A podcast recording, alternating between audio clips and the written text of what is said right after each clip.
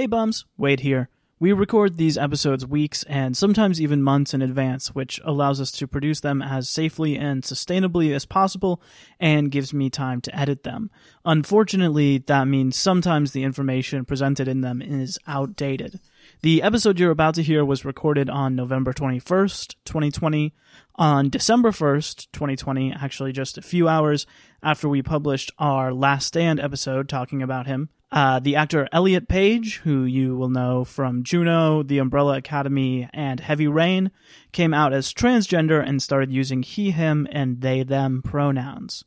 All of us here at Cinema Bums are huge fans of Elliot Page for his work continually pushing the film and television industry forward, and for his work continually being good in these often awful X Men movies. We had a lot of discussion internally about what to do with this episode, if we should re record it in its entirety or edit out the sections where we talk about Elliot, who we love in this movie, and we decided rather to leave the audio in its original form, where you will hear incorrect pronouns and names attributed to Elliot. We apologize sincerely for that. We recommend that anyone who has questions about transgender life visit GLAAD at glaad.org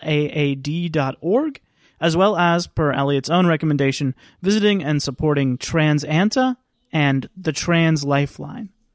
You will also notice this episode is longer than usual. It was, in its unedited form, a whopping three hours long, so I have decided to make it a supersized New Year's special at a mere two hours.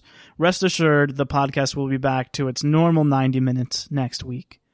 That's all. Thank you so much for listening. Happy New Year's, and please enjoy.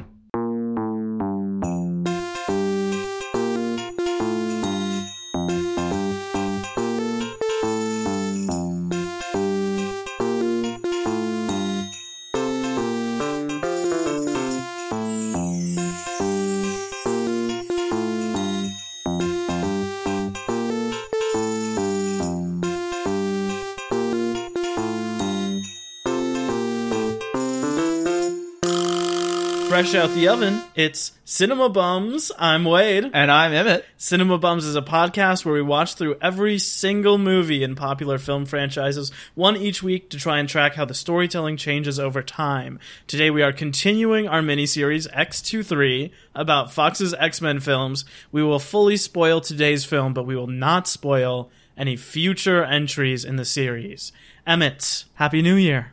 Happy New Year. I'm thankful to be here with you. Uh, thankful for our podcast and for our listeners. Oh, very thankful. for thankful. sticking with us through another year. Mm-hmm. I think it's going to be a good one. In part because today we are joined by a special guest. He is a musician, composer, and poet, perhaps best known to our audience for being the showrunner behind HBO Max's upcoming $100 million six episode miniseries talk show about famous C list Batman villain The Condiment King, entitled Time to Relish and Catch Up. Please welcome Zane Holloman. Woo! Hello, thank you, thank you. Thank you for it's a being project here. I'm very passionate about. How's it been? Uh, it's been good. It's been good. Zane, what is your previous experience? Um,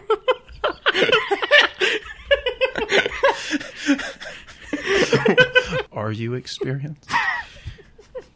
uh, my previous experience with these films. Uh, I have seen all of them except the New Mutants and Dark Phoenix, except the two most recent ones. Most of them I watched uh, several years ago with uh, with our mother. Uh, we we sat down and we watched them, and uh, I thought they were like cool enough. I don't know. I was in like would have been late middle school, early high school. I wasn't really thinking very critically uh, about anything at that point. But um, I watched them, and uh, recently, in light of this podcast happening, I went back and rewatched First Class in preparation for this. I have I'm sort of familiar with the comics. I've always been more into DC, but I've had a lot of friends who are really into them. And uh, at one point, I tried to read Avengers versus X Men, and got very bored very early on and stopped reading it. But I've I think I've read some stuff just sort of in the period where I was I like didn't know objectivity in comics existed and just kind of got the first thing I saw at a con. Um, so I've read some, uh, and I've been thinking more about the series recently, but Do you want to talk about that now? I was thinking um, because in preparation of the knowing I was going to be on this podcast, I was sort of like, "Oh, it's the X Men movies." Like, uh, cool. I guess I'll watch those. And it sort of wasn't more than that. um, like in my head, they're just kind of like B-rate superhero movies. Um, It's charitable. but I I was sort of thinking, and I kind of put together a lot of things from listening to a lot of podcasts and reading from a lot of storytellers. I sort of had this thought. I think there's what I describe as maybe an open secret about the X Men series, which is that every, or maybe more of like a generational divide. Um, because for anyone like me who sort of grew up past the 90s and the 2000s, X Men is like an old series. It's like mm-hmm. a series that's kind of interesting and has some cool historical stuff, but it isn't the Avengers and it isn't like Batman. It isn't sort of the big cool superheroes that like we have movies about now. But for everyone who grew up in the 90s, it's like the most sort of foundational comic book. And I was thinking about this um, because X Men, of course, didn't start in the 90s, started in, I think, the 50s was 60s? 60s? 60s, but yeah. Yeah, 60s. Um, but the 90s saw sort of the animated TV show and an excellent run of the comics. Um, Yeah, the Claremont stuff is the 90s. yeah, yeah, and then going into the movie. The thing that's like different about the X Men is they're sort of, I think, an interesting parallel to like the Fantastic Four because they are like a family, sort of, um, which is the cool thing about the Fantastic 4 But they're also they're misfits and they're kind of together just because they're similar and because they're like students together not because they're like they necessarily all like each other. You have this thing of like all of sort of the teenage school like teen drama movie uh, with the x-men and then you also have all of the idea of them being mutants and being sort of reviled by society and seen as different and all of the like the metaphor for adolescence and the metaphor for uh, the like queer metaphor that you've talked about. The thing that got me thinking about this is because every comic book writer that i really like now whenever they talk about the books they grew up reading it, they always say x-men and they only say x-men. Like tom king geoff johns maddy myers who isn't a comic book writer but i listen to her voice a lot on her podcast scott snyder whenever you go on like any comic podcast and they talk about sort of current writers, they always say that they grew up like reading X Men. And I think if you see the like big cultural events, right in the 90s, you have Harry Potter, which is a school of like mm-hmm. gifted mm-hmm. individuals. More recently, there's uh, even like My Hero Academia. I mean, more directly, there's like Miss Peregrine's Home for Peculiar Children, which is just X Men.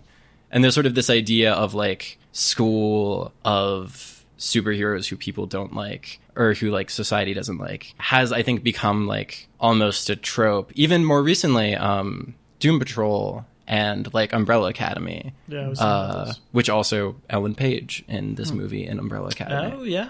Uh, which is interesting. But I think um, Gerard Way is another person who talks about sort of growing up with the X Men. But I think it's interesting because with this podcast, you we've talked a lot about like the X Men setting up the MCU, sort of being like like walking so that the MCU could run. Mm-hmm. And in thinking about that, it's interesting thinking about the X Men as just a series of comics and a series of characters, sort of setting up this idea, which I'm sure had been done before, but this idea of both like a school and um, mutants or people who aren't liked by others, sort of setting up like the next two decades of kind of popular young adult storytelling. talked some about that, but I feel like that's a, a very eloquent kind of laying out of like all of the really valuable stuff about the comics, especially and like their place. I don't know. Thank you for sharing that. Sure, It feels like a much clearer conversation about it than the ones that we've been having. Uh, I think you're right that there is that generational divide, and that all of like the people who are 10 to 20 years older than us and are creating things right now are like really inspired hmm. by that run. also, interesting bringing in the like Miss Peregrine and stuff like that, like things that are not like s- exactly superhero, but then like once you think about it, you're like, oh yeah, it is.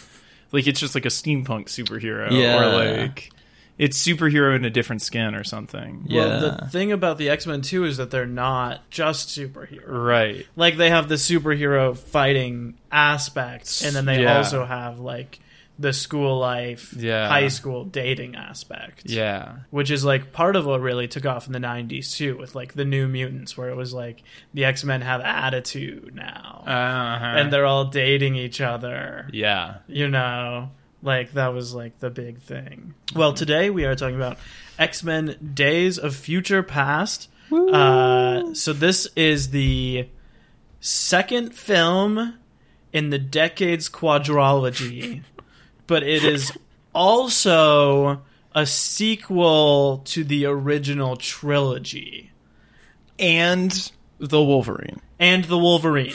It takes place. What ha- okay? What happens in this movie?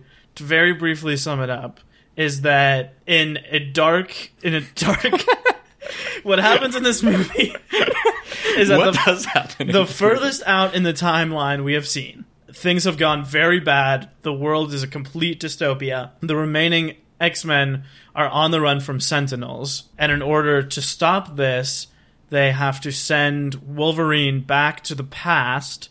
To 1973, where he meets all of the actors from First Class, mm-hmm. decade on from that, and so now we're in the 70s, and this is the the 70s movie mm-hmm. of the quadrology, and they have to stop the event that led to the creation of the Sentinels. After which, stop me if this sounds familiar. Wolverine has to go back to the future in order to discover that the change they made there changed a lot of things in the future.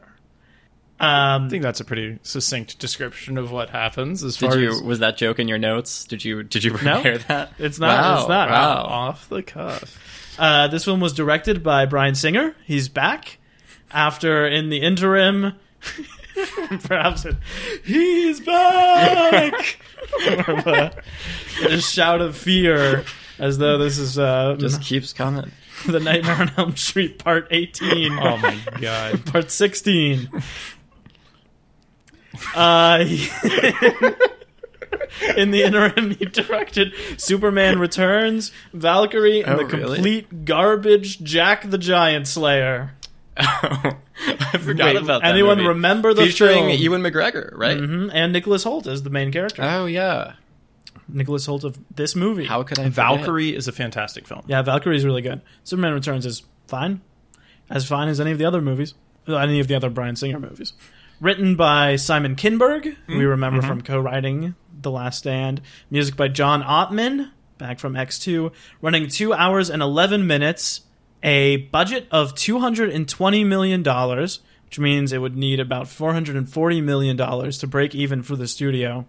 Boys, this thing made seven hundred and forty-six million dollars. Oh yeah, Wow. baby. This movie was a hit. It was a hit. Yeah. Uh, it's the third highest grossing in the series. It is the highest X Men movie by a lot. The top two are the two Deadpool films. Oh my god. Oh, Um, that makes sense. So this is like by far the most financially successful X Men movie. I would say that it's the only X Men movie, at least I would say it's the only modern X Men movie that broke into the mainstream. Like the only movie after the original trilogy that was a part of like the actual mainstream, not just like people who like superhero movies. This is uh, actually one of my friends has told me that this is she had never seen any of the X Men movies or any superhero movies, and this was the first one that she saw, um, just because it was, I guess, the most popular.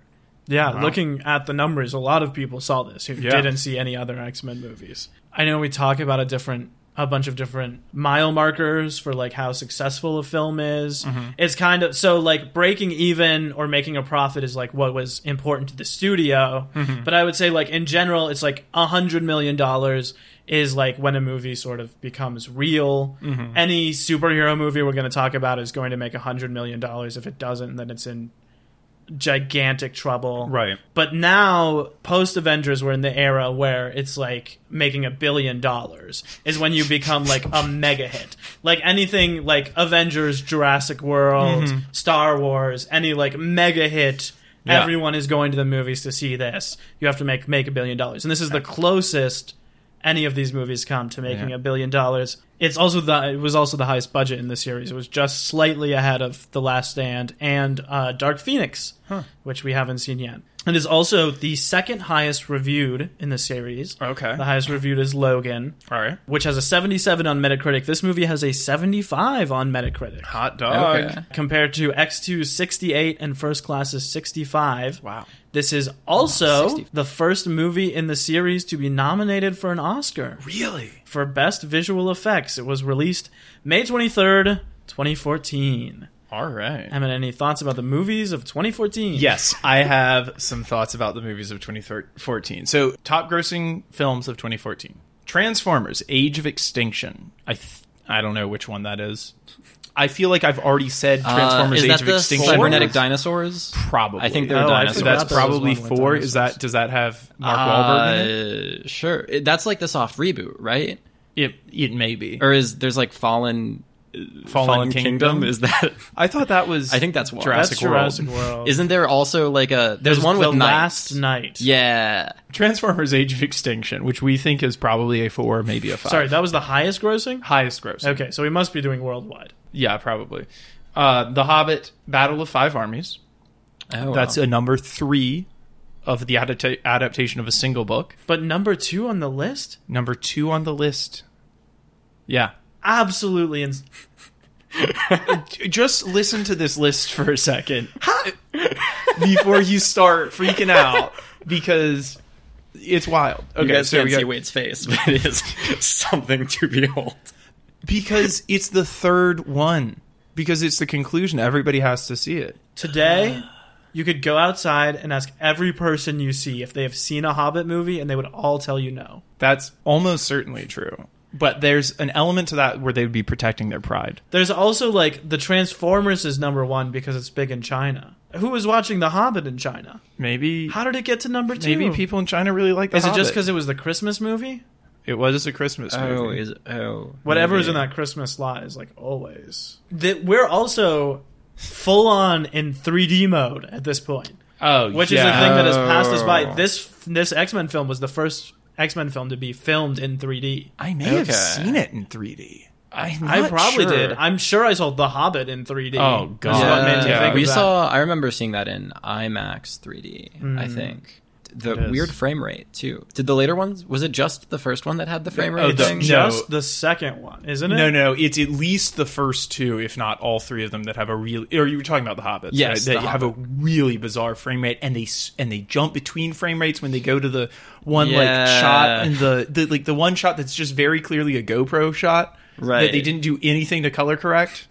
Yeah, they filmed the um, the river sequence with the GoPro. Yeah. It- so this is a Hobbit podcast. This is now a Hobbit. We the have now- audience doesn't know. Uh, just so you know, if you've never read The Hobbit, go read The Hobbit and never watch the films. Guardians of Galaxy is number three. Wow. Uh, a fantastic movie. You've, you've So all very seen very it, good. right? Okay. We're going to talk about the superhero movies. I'm surprised that beat the other Marvel Cinematic Universe, though. Yes. and I mean, it must have been on word of mouth. It must have been. It's. It is certainly a more enjoyable movie than the other was- MCU movie of this of this year. I mean, like I think Winter Soldier is a good movie, but I don't think it's as good as Guardians of the Galaxy or as fun to watch or as much of a anyone could watch this and like it. Next, number four, Maleficent, which I believe. okay, look. Uh, that I believe that is a movie that I know people like, but I'm still shocked that it's above other movies that came out this year. Have you ever seen it? No, Have you ever I've seen also it? never seen Never seen it. I've never seen it. The Hunger Games Mockingjay Part One is Oh, uh, in okay. number five Brutal. slot. weird to think about Jennifer Lawrence giving these two performances in the same year because she feels so much older in that movie than she does in this. In Mockingjay, yeah, her performance in Mockingjay Part One is incredible. That movie is just like so brutal to watch. Like it's like just nothing but a downer. I think That's I- the movie that starts and ends with her crying alone in a hallway. I, and I think I've I've only seen that once, but that is like just the unpleasant parts of the third book, right? It's like just the misery parts Yeah. of the third book. Uh, it's it's a good one. I don't know. I think those those movies would be an interesting revisit now.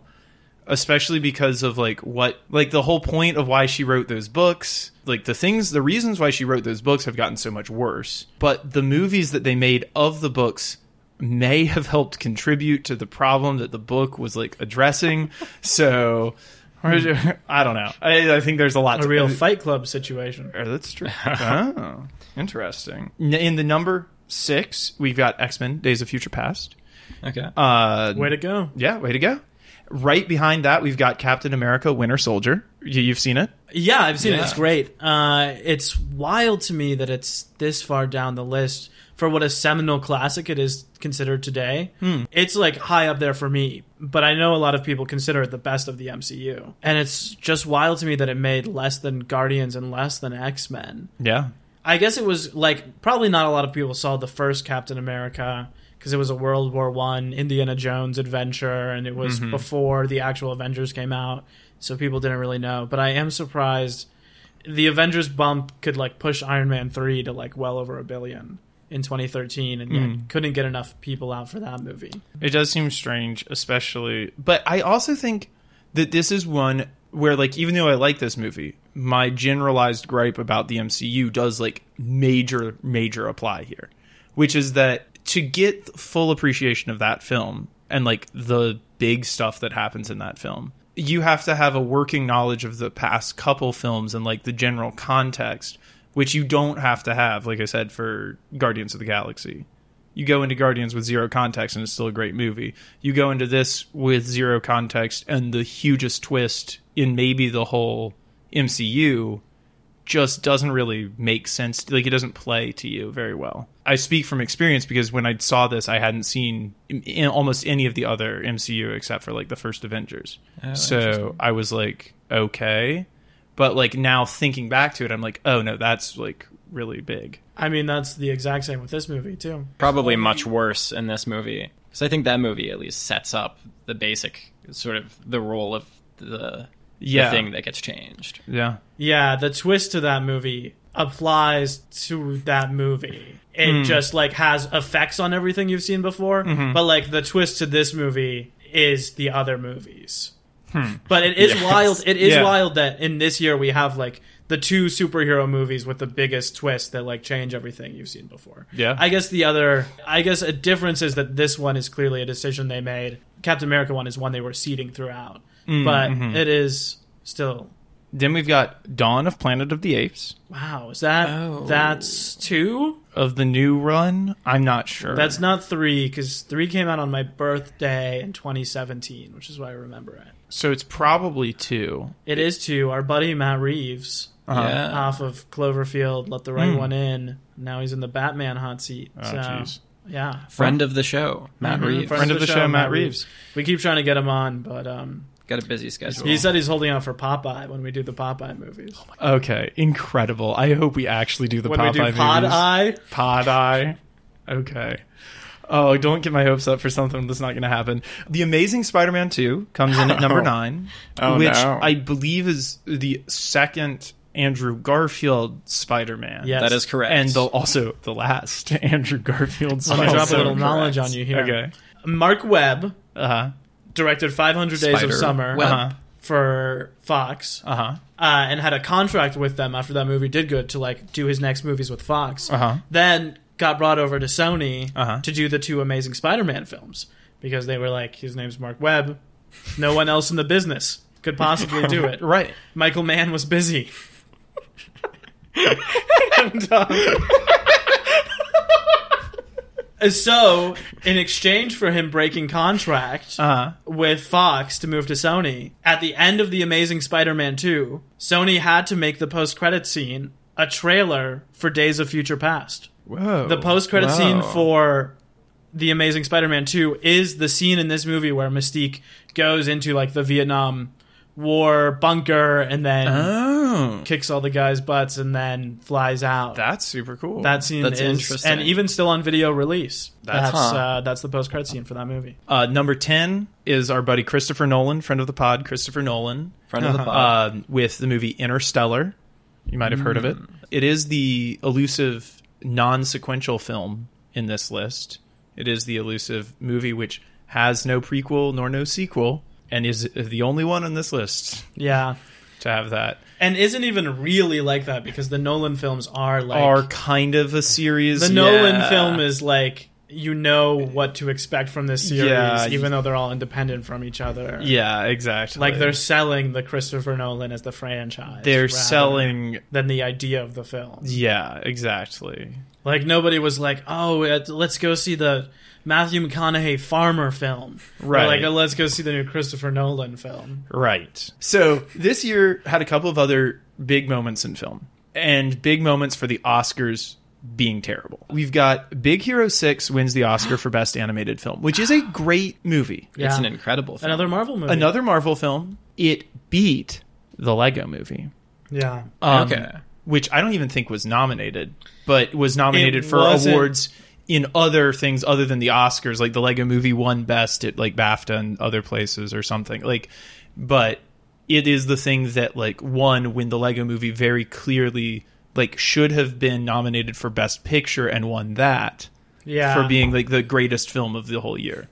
Yeah, I agree. is. That is an incredible film, and it should have been nominated for Best Picture and Best Yeah. Animated. It was nominated for Best Song and might have won that. Yes, I will not spoil the Lego movie. There is a reason that people cite as to why it was not, not nominated for Best Animated Film that I suppose could be true, Oh, but I think yeah. it's I think it's messed up that it wasn't nominated for Best Picture, whether or not it was eligible for Yeah. animated.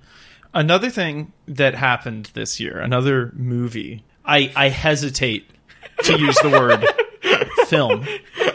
I do not Another think series Oh, of I no. do not frames. think that friend of the pod Martin Scorsese would consider this to be cinema. the flick is Boyhood. The director is Linklater. And Uh, you don't like Linklater? I like one movie that the man has done. Dazed and Confused? No. Uh, Scanner Darkly, which is Oh, actually a really I really like that movie. I was going to say I hadn't seen any of his films, but I have seen Scanner Darkly. Um, but it, he was luckily he got a ton of buzz for making what I think is truly the most boring film of all time, and a movie that is completely tone deaf, a movie that does not engage with any of the interesting things that it sets up for itself to engage with and only gets just like into soppy sentimentalism and terrible acting because they did a bad job casting at the very beginning. I also think that all the interesting things about that movie you can see happen over the course of the Harry Potter series. If you just wanted to watch an actor grow up over the course of a bunch of film, Oh, sure. um, luckily, it was beaten for best uh, by Birdman and uh, the director. Inarritu, yeah, yeah, yeah, yeah, yeah, um, who won best director. yeah. Which I don't think you know. I like Birdman. Okay, I was that year campaigning for anything but Boyhood. I didn't know you felt so strongly. Yes. Um, I like Whiplash a lot that came out that Oh, year. that did also Oh, come out that that this year? year.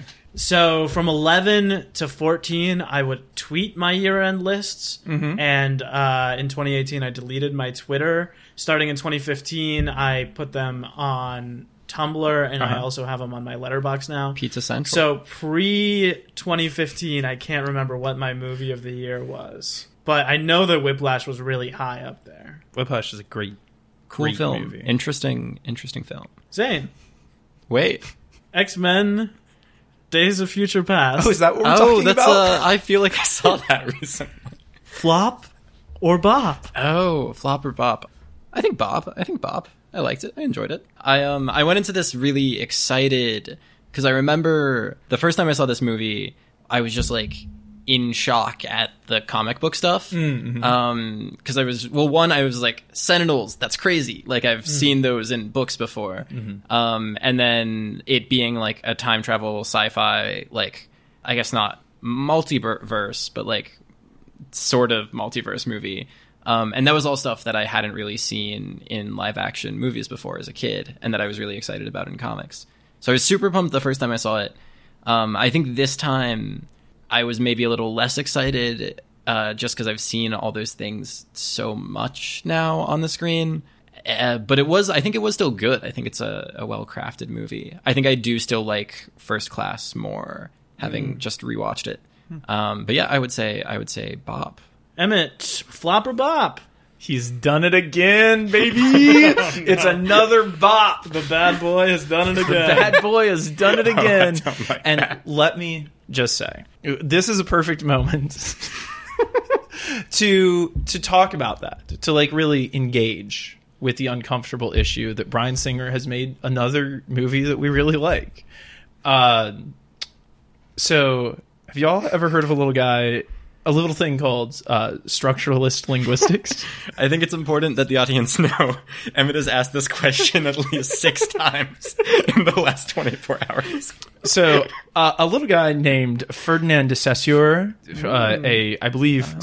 Swiss, I believe a Swiss Sure. linguist from the turn of the 20th century, basically came up with this idea that said that uh, language is a complex of signs and symbols, and that the idea and the vocal like the word or the vocal sounds that you use to make a word are not intrinsically linked with each other. They're only tenuously connected and they affect each other but they also don't exist a- apart from each other. Like there's nothing about the word chair that is essentially chairness as is demonstrated by the fact that multiple different languages have different sounds Right. We and symbol structures. We assign meaning to words. Okay. But you also can't. We also couldn't think about chairness without the word for it. Like it wouldn't be a separate thought from other things without language to separate it. All right. So you need to know this to understand a little guy named Roland Barthes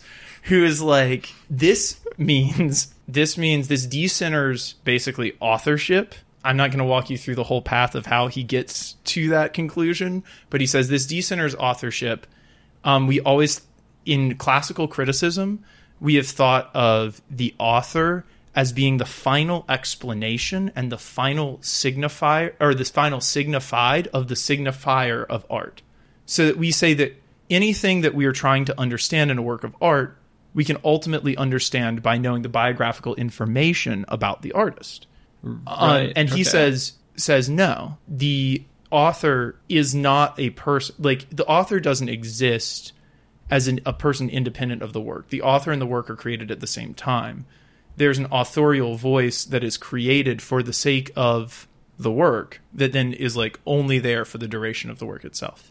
And he says that all of the the work takes like all of the meaning that happens in a work of art takes place in the mind of the receiver um takes place in the sensory and in the mind apparatus Right. Your of the person. experience of your the experience movie of the art happens based so you you can't experience pierce through a work of art to see the creator there is no creator there's only the art and you and this is really interesting if you think about like Shakespeare's plays. People are always trying to find new biographical information about Shakespeare to further understand and like really get Shakespeare's plays. But his argument would be like you get Shakespeare's plays by reading them and experiencing them. You don't have to know anything about the man to know your experience of the work. That is something that I offer as a way around liking liking work by problematic authors, the work itself stands on its own. Now, I still don't think that that means that you like forgive the person, and I still don't think that means that you let that person continue to make work and profit off of it.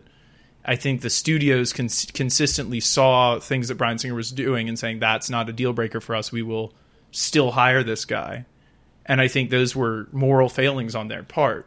But I think us watching the movie and enjoying it is not inherently wrong because of this idea here. Yeah, I think I like that. I, um, you are right in your introduction off air that that is purely semantic, um, because I think there are like lots of sides to that, and I think maybe the more common side of why it's upsetting to like something like this isn't the moral quandary of just the fact that a person who did bad things made it, mm-hmm. but the fact that you are directly supporting that person by mm. exchanging money for it, by like giving that person your money, which this doesn't address. And also, I think with the Shakespeare thing, because like that is, I think maybe there are just a lot of different different sides to it. Like I think it's interesting to learn things about Shakespeare, to learn sort of why he wrote the way he did, but mm. maybe not necessarily the actual meaning of the work as an isolated piece of fiction, but just the meaning of the work as a piece of history in his life. So I think maybe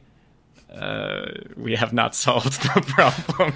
And I think it's not just money you're giving, but also like your time and your opinion. Yeah. Like part of the whole guilt you're talking about is the guilt that is connected to you. That you are the person who is engaging with the material. Right. Because it's like you are the person who is being like, Bryan Singer's films are good actually, when nobody wants to talk about Bryan Singer. Like hmm. everyone knows what he did is horrible. Like you are the person being like, the Cosby show is actually really good. And like that may be true, mm-hmm. but you're the one saying it. Like you're the one hmm. making the argument for engaging with the work by this horrible person. And I think that's what makes the like guilt of actions that you didn't have any involvement in whatsoever feel personal. Hmm. yeah. Interesting. So, wait, Uh huh. flop or bop? I think it's a bop. This was my favorite one when I first saw it. I think looking at it now, it is so much poorer directed than hmm. First Class. Mm-hmm. Like the movie making on display here is pretty much garbage. But I think the ambitions that it has and the performances in it, like there are like hmm. Some great performances. three unbelievably good performances and then like 10 awesome performances in this. And I think that that is elevating the material so much. I also think that like the third act of this comes together. Like all of first class is good to me and in this one it like kicks in at the end mm, and mm-hmm. ties everything together in a way I like.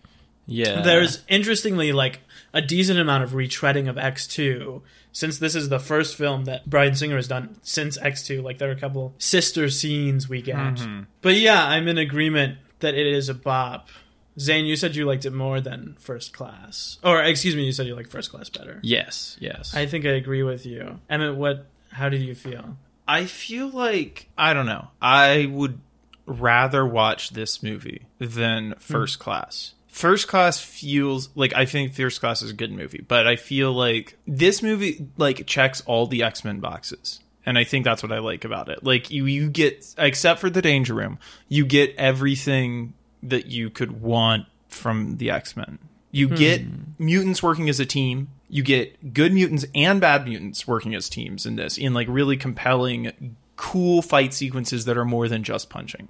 Like and actually using their powers in inventive and cool sorts of ways. yeah. Both in like the military scene where uh, Mystique breaks them out, and then through the beginning and end fights that they have like protecting around Logan. It's it, interesting with like Wolverine as like his power is basically being able to punch harder than most other superheroes, which I guess is or like and take more punches than most other superheroes. But like all of the other X Men have way more interesting powers than he does, at least like for battle sequences, I think. So like I really like that. And I also I think this is a movie that like often fools you into thinking that it's a much better movie than it is. And I would like I think that the Vietnam stuff plays into that. I think it is using the cultural attaché of like being a movie about the Vietnam War without ever engaging in any of the stuff about the Vietnam War. It uses that as the background and as like the catalyst, but none of it is like I don't know. It, It's, not in the forefront. it's not in the least. forefront. It's like interesting that that's going on, but they never really dig. They like never dig in. But it's like Yeah. he wants. It's like he wants it to be feel like a Vietnam movie without actually doing any of the hard work of making it a Vietnam movie. Much like he wants it to be a movie about addiction without doing the hard work of making it a movie about addiction. Um i think all like the imagery of the needle and like like professor x as a junkie is is there but the hard work of what that like actually is is is not present in the film i feel like. I think james mcavoy is again like this is how you get fooled into thinking that it's better than it is like mcavoy is doing very good work in those scenes but it's just it all feels like kind of rushed and like not deeply engaging in that in that in those like in substances that like are things that have more substance than just the X-Men that he like brings in as set decoration rather than as like core tenets of the plot if that makes right. sense. It's like uh, Back to the Future One is like a movie about your family, and Back to the Future Two is a movie about time travel. Mm. Like this is, a, I feel like a movie about time travel, Yeah. Uh, as opposed to about specifically about the relationships. It's like a movie about the X Men franchise. Simon Kinberg said when he sat down to write this, like, the main issue I'm trying to solve is, like, what happens in the X Men movies uh, now? The Cars Three of X Men movies. Uh, would you like to elaborate on that comment? Uh, the that's what the Cars Three writers said about the Cars Three is that it's Oh. about the state of Cars movies. Oh, it is. That movie is weirdly meta, Yeah, but it's also by far the best Cars movie. It's also secretly about eugenics. That's Cars 2. just kidding. I'm so sorry. Okay, can we talk about this movie for a second? I'd love to.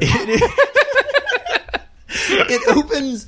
Okay, I was gonna. I was. I. I, I don't know. I. This opens with the mutant Holocaust, um, which I think is an interesting callback to both First Class and the original X Men movie, which opened with the real Holocaust. yeah, it just kind of have the same shot of like the crowd of people Yeah. while walking. Yeah. yeah. and it's it's interesting, but I also feel like I don't know. I don't know how that that opening is like. I mean, it's very dark. It definitely sets the tone, but it's also like knowing what territory the X Men have played in before. It seems that does seem like flippant in a way that you asked earlier if the the other usages of that were, and I don't know. Yeah, I feel like that's the hard dichotomy of X Men. It didn't feel that way to me. But the hard thing is, we know that it's based on real life struggles, but it is telling fictional stories about Uh-huh. it. Yeah, Right? So that's always the tough thing. yeah, Yeah, it also I it is the mutant holocaust, but it reads more just like the end of the world.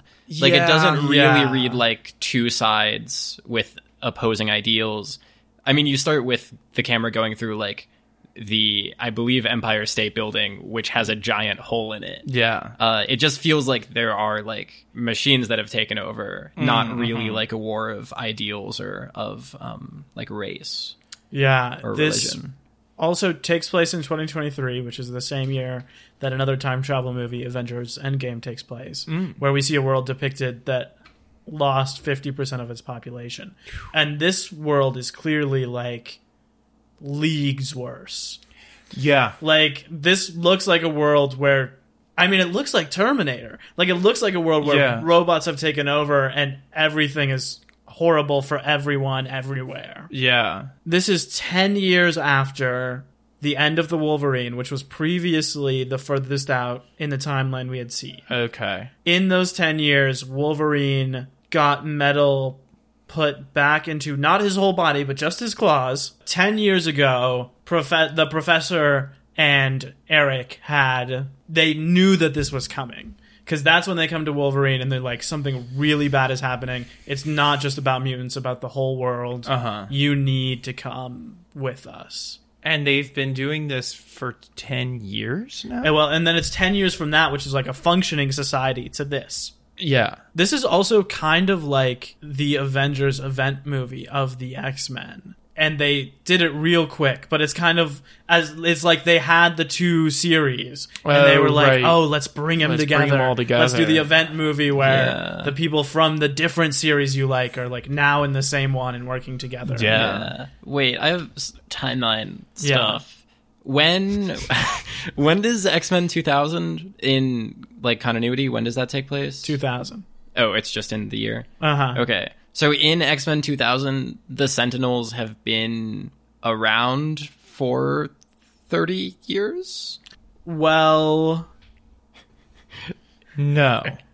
No. No. Okay. So as I understand from but the plot in of this 2006, they're training against the Sentinel in the Danger Room. they're training against a classic more much more classic looking sentinel. Yeah. These are like the special mystique sentinels that can change shape to adapt to, and I feel like that's an advance for uh, like f- much farther advanced than the ones that we see in like the 1973 scenes in this movie. So Yeah, and the 70s ones are closer to the ones you've seen in 2006. Yeah. I think that we're supposed to assume that somewhere around 13 is when they when Trask Industries or whoever figured out like how to make the elite mystique sentinels we see at the end because those are the ones too that can like take on any mutant power. Yeah. which is a power the old ones don't have. Yeah. so i think that we're supposed to assume that it took them a long time to figure it out. It's like how they had the plans for the death star. And uh, attack of the clones and then it took them 23 years to build it Yeah, and then it took sure. them two days to build a second, most of a second. yeah one. that's true that's true but the hard thing is the first you know yeah, we know that the only podcast that was hard to do was the first episode yeah, absolutely. The rest Yeah, is we are killing this hour-long podcast about The Hobbit. I, the I, dissolution of this podcast. I really think that Stephen Fry is putting in great work in this movie. What is that a joke about? About The Hobbit, oh. The movie that we're The talking about. movie, The Hobbit. oh One of the Hobbits, anyway. okay it smells like we've stepped into the continuity corner Yeah, it really does. It really does. or really as does. I, I looking around this place, it seems like it's been expanded to the continuity condo now. Re- I mean, really, because now that's like the conversation about this movie. I, but I mean, in in re what you say about the mm. the whole like this is a this is a movie that's about the X Men movies. Yeah. Like, how do they work? Yeah. The question of the X Men movies is how the hell does any of this continuity work? yeah, We've been teased on Magneto and Professor X coming back since 2006. mm-hmm. You know, like we're we've been waiting around for at that point eight years to like know what the hell happens after X three. Well, I'm just saying you get a taste of it in the Wolverine, and then Yeah. no nothing more. it is pretty wild that they got like everyone back for this. Yeah. like eh, being eight years later, like they got Kelsey Grammer back to put on that beast makeup. To make that dad joke, they got the dude Best who played the movie. Colossus back. Like you could have gotten anyone in the world to do that, Anyone. and he came in and did it. Like Shawn Ashmore. Yeah, with the with the beard. Let's before we look around this continuity condo, we should talk about, as Zane mentioned, the hot boy summer of this movie, because you've got a lot. You've got Shawn Ashmore with the beard, with, who- with the daddy energy now. You've got um, bucket hat. There's a bucket hat. You've got Nicholas Hoult, who I did not find attractive. Sorry to Anna in the last one, but in this one he does have the little bucket hat, and he's got, Got that the cute stripe. jacket. He's got the striped little vest rainbow jacket. fanny pack. I feel like not being in the yellow spandex is really great for him. uh, Magneto has the hat when he, uh, he- Yeah, not the metal hat, but He has just the old man hat he always wears in the originals. the old man hat. the like fedora esque. mm-hmm. Uh-huh. pretty good. You've got Professor X with longer hair, Yeah. Yeah. uh, pretty disheveled. Fassbender is very hot in this. In the scene where it's him and Mystique in the phone book, and he's like, "We haven't been this close in quite a while." Which is also her about to murder him. I believe that that's how that man would act in that situation. that did not read as out of character to I me. agree. Even even William Stryker. Sure, sure. Oh, You know, yeah. like, I know he is kind of the villain. He's got that. Uh, he's got that smirk. You've got Jackman, who is by far the most jacked we've seen him. He's Oh, yeah. just. We do see his butt in the only bit of nudity that's not censored on Disney Plus. Yeah, go watch it before they find out. Listen to their weekly episode of this podcast. you can see Hugh Jackman's ass. Yeah, he's also. I don't think we've mentioned him yet. He's really good in this. Yeah, he is. He is Despite excellent. not being good for a few of these in a row, The- he is like back. The look that he and Professor X share right at the end when they realize what has just happened and sort of both like communicate silently that everything is fine and that they did it uh, is just like I was almost in tears watching that. Yeah. Yeah, so the ending to this movie, let's work through this together, lads. The ending to this movie is that by stopping. Okay. Okay. Okay. You need some help. You need some I'm help in the to think of condo. to, like, Get lost in the dining room. Okay. So there is a timeline, a single timeline of all the movies we've seen so far, right? Yes. And we've been tracking things on that timeline. Yes, yes. What year they take place. Yes. What how the character arcs happen. Yes. in this film, we hear that on that timeline, in 1973, Mystique killed Bolivar Trask, played excellently by Peter Dinklage in this film, um, seemingly unrelated to the Trask we see as the head of the national security in X Men: The Last Stand. She killed Bolivar Trask in 1973 at the Paris Peace Accords, which led to the creation of the Sentinel program, which led to the world being destroyed. Yes. So they go back and successfully, in the nick of time, stop Mystique from killing Trask. Mm-hmm. And then when Wolverine returns to 2023, he finds that everything is different. So ca- characters that have died in the past and stayed dead are now back. The mm-hmm. status quo has changed. Mm-hmm. So are He's we a in teacher. are he's a teacher? Are we in agreement that this is creating a new second timeline?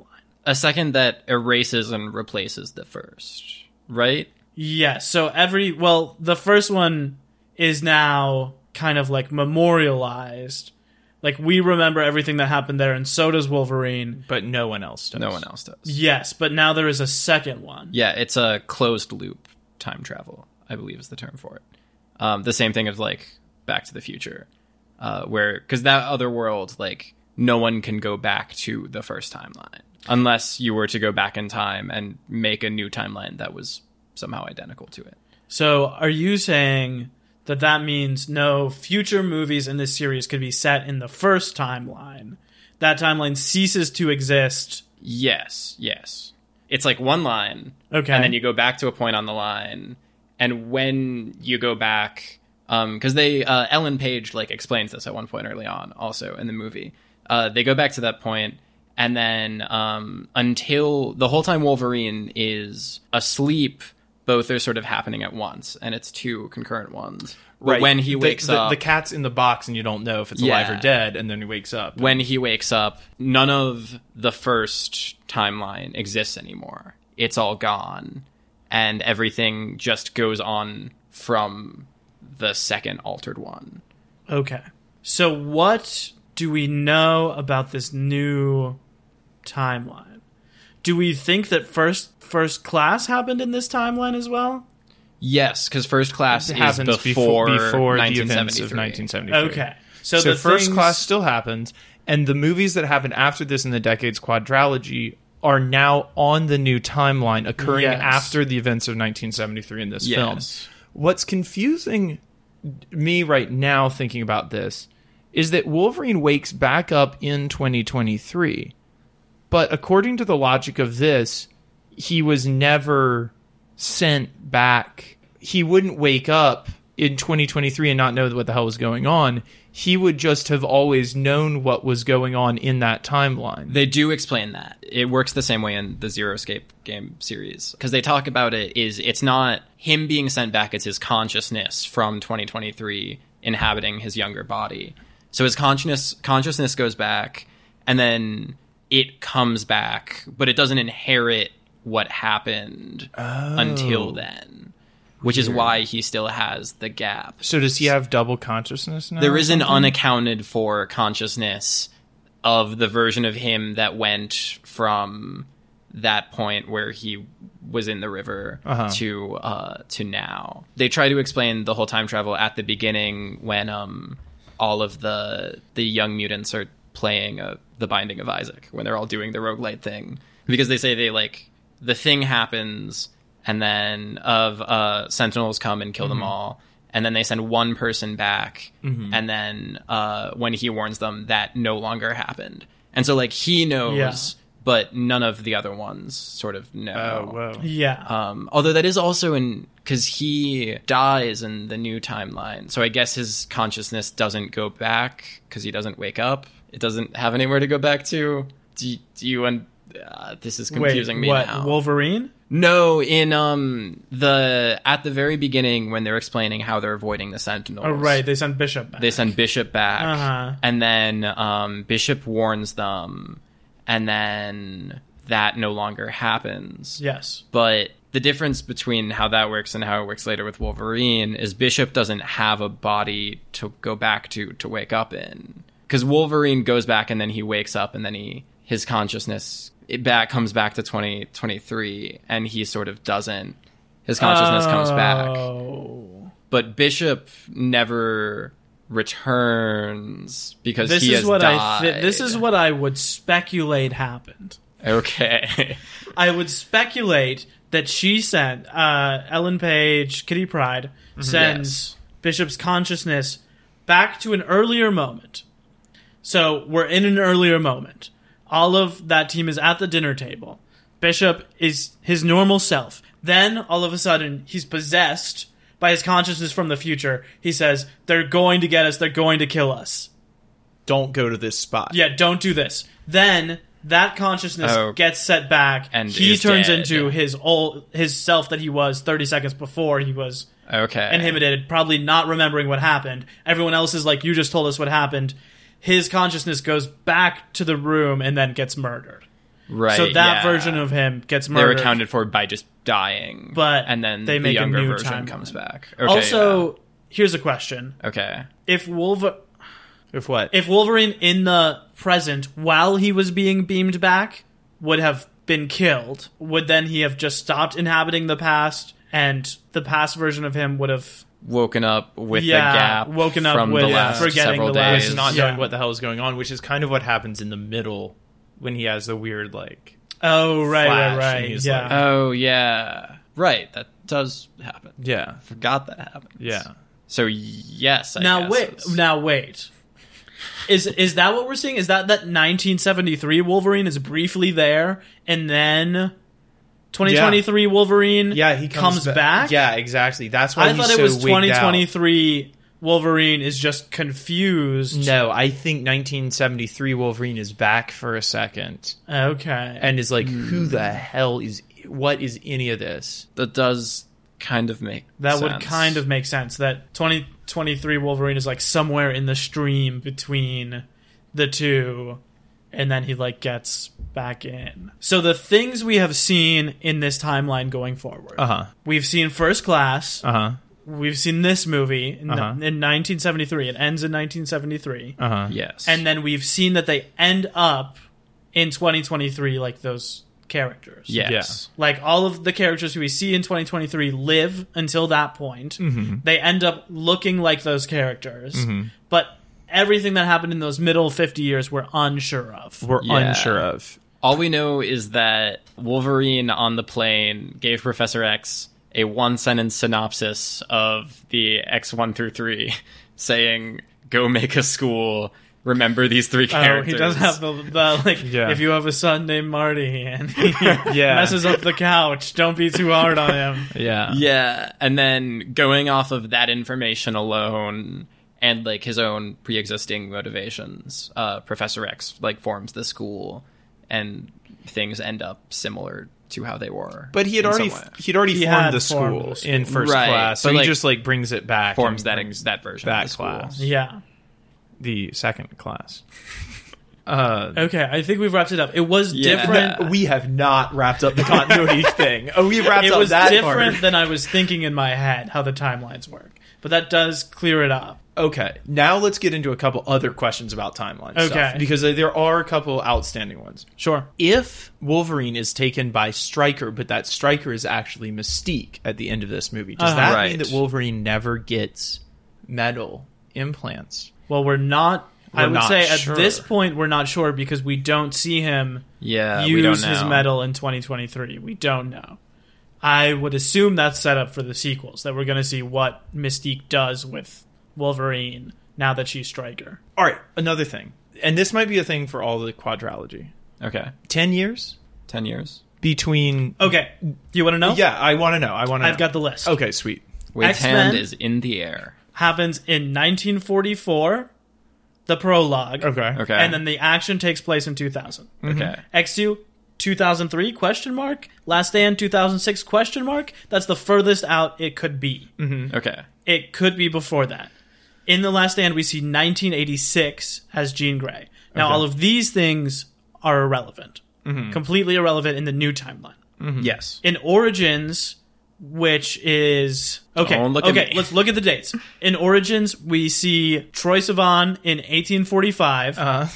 then in 1973, huh. the same So- year that this movie takes place, Wolverine uh, is Presumably after, because this is in January. Well, let's work through that. Okay. Wolverine and Sabretooth are put on trial for attempted rape of a woman in Vietnam. In Cambodia, though, I think. Then Stryker enlists them into his gang of superheroes Mm-hmm. who fight crime. Then the bulk of that movie takes place in 1979, six years after this movie. Okay. The But- Wolverine is in 2011. The post-credit scene is in 2013. But at least the 1979 stuff of the Wolverine Origins movie is That doesn't happen. doesn't have. That's Yes. irrelevant. Okay. Correct. And uh, First Class takes place in 1962. So the characters in this movie are 11 years older than they were in First Class. Okay. Yes. So how old do we think uh, the professor was? Definitely very young. Like I think the professor Yeah. was like early 20s at most. In what? In, In first class. He's class, in yeah. college. yeah, he is in college. Although is that that's a master's? I think. I think because they read it as a master's dissertation. in this. Yeah. But let's say he's 24 Okay. charitably. Yeah, Okay. sure. So he would be 35 in this. Okay. Fassbender, we see him as what a ten year old in forty four. Sure. Let's So call he'd it. be forty, about forty in this. yeah. Okay. Okay. I buy it. Mystique, Mystique's Mystique's uh, special changing ability like gives her an ability to look younger or like look whatever age she wants There's to. a catch-all there. There's a catch-all there, so we can. Because even in first class, she gets she becomes older Jennifer Lawrence when she's in bed with Fassbender. she becomes um, Rebecca Romijn, or right, who yes. played her in the yeah the originals. right. So there- there's a catch-all for her. But, Okay, but Nicholas Hoult does not look. how old Well, would he have been? What, 20 like twenty five? He's like what thirty five in this? Well, he would have been. Isn't he even younger in that? Isn't he? Is like. he's like a working scientist, isn't he? Oh, is he? like they come to him at a lab or something. Yeah, he's Oh, working okay. for the government.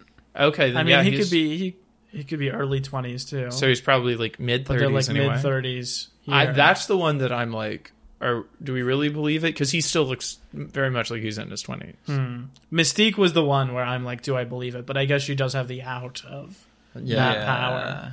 Okay. Who else do we have? I guess that's it. For, That's pretty much it, right? They write off a bunch of the first class characters. I don't know how we feel about that.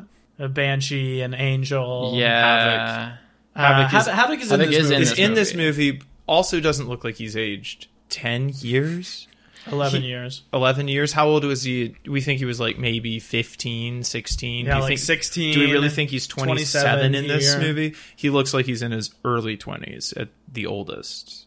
So let's work out. Wait. Okay, I The first, like that one. the first question is Do we need to work out this and the Wolverine? Or is that invalidated because of the new timeline? Yeah, the Wolverine is completely toast. It like didn't Yeah, happen. the 79 stuff. But what about the 73 stuff? that It's invalidated going forward, but was it still valid when he transported back there? it's Right. also problematic because get this, it's January 1973. Like Well, we you have know a what? hard we have a hard date for when this movie that maybe works. Which we Let's should say, why, because we had that conversation off air. Oh yeah. So it's, it's because this takes place around the Paris Accords, which is the official end of US involvement in the Vietnam War. Yes, which was Um, in January 1973. January 1973, that's the event that Mystique is going to kill Trask at. Oh. But it doesn't. Ugh. What? Because I was thinking it worked because if it's this is in January, he could go to the war, be discharged, and join the team within that year. Like that's plausible that he would join the war after this. But this movie starts with the end of the war. Yeah. But I'm saying that what happened was in Cambodia in like the part of the war that was happen like I said official end of US involvement in the Vietnam Sure. War. Not like the I, I feel like he was probably involved in the nastiest stuff of it, right? But the big question is where's Sabretooth? Like he and Sabretooth are buddy buddy all through up out until like the mid 70s. Sabretooth is at a table waiting for Wolverine to meet him for lunch the whole movie. They're best buds. They They're are. best buds. He gets They transported are. back. He's forgotten about it. He was just having a nice time with the lady. He Uh-huh. wakes up. He was supposed to go meet Sabretooth, and now he's forgotten. Dude, that's Sabretooth why is Sabretooth right off screen. Is so pissed at Wolverine the whole time in the 1979 timeline. That's why. He's like, bro, you missed our launch date. We did that every Wednesday.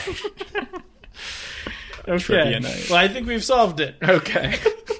Is there anything else in the continuity condo we need to talk about? Uh, nah. Okay. No, yeah, I let's, feel good. let's This condominium is uh has passed its prime. Okay, this is inspired by, based on Uh-huh. a run of the comics. Uh-huh. Uh, the 1981 two issue run, Days Uh-huh. of Future Past, by Uh-huh. Chris Claremont and John Byrne, uh, which is where Kitty Pryde goes back in time to her younger self to stop Mystique from assassinating Senator Richard Kelly. and it's Kitty Pryde who goes back in time using the same power, and then it's her and Wolverine are like the two big characters, and hmm. like she goes back and finds Wolverine, and I think together they stop the hmm. thing from happening.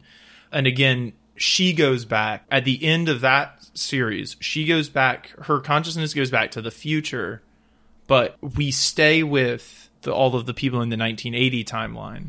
For them, it's like 1980 and 2013 is the, Okay. is the difference. The other thing is in the comics, the 1980 was the contemporary timeline, so they weren't going. Uh, it was someone from the future. It's someone coming from the future is coming Oh. back, and all the X Men are like, "Whoa, wild!" Interesting. and then she goes back and at the end we stay in the 80s on that like mainline run and the x-men are not sure if they have prevented the thing or if they've only like postponed the like Okay. catalyzing event for the thing as opposed to this movie which kind of like solves that problem but maybe as we just discussed creates a bunch more continuity problems by doing it Fundamentally different types of stories. Zane, you said you brought a gift. I I do have a surprise. Uh, so this is I'm very excited about this. Wait is perhaps not. Uh, so we uh have been going through our basement lately at home. Oh no! and uh, we have Oh, lots no. of uh, lots of exciting things uh, from from Wade's childhood. Uh, Wade, one half of the Cinema Bums, and in it, I'm just gonna gonna pull it out here. I have I've never been more struck with composition. This book is literally my worst nightmare. which I want. we we got to post this on the social media, uh, but I want the audience to know uh, it's like a classic composition book um, from like middle school, and on the name line it says Wade Holloman, and subject it has. First, it has in pen written and then crossed out X Men.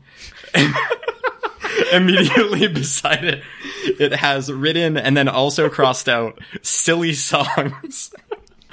and then to the right of it, it has Wade written in pencil.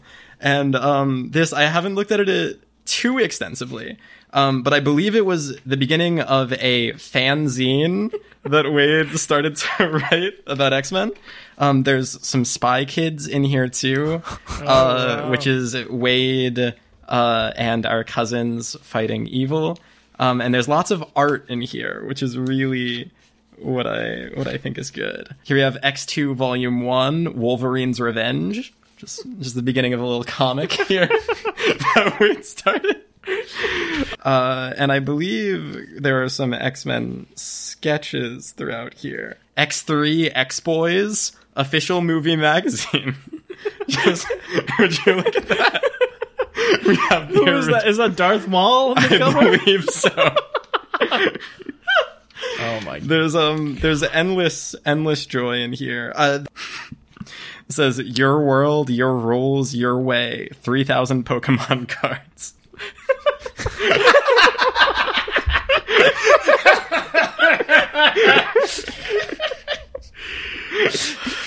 There's uh there's so much more in here that X2 Wolverine's Revenge.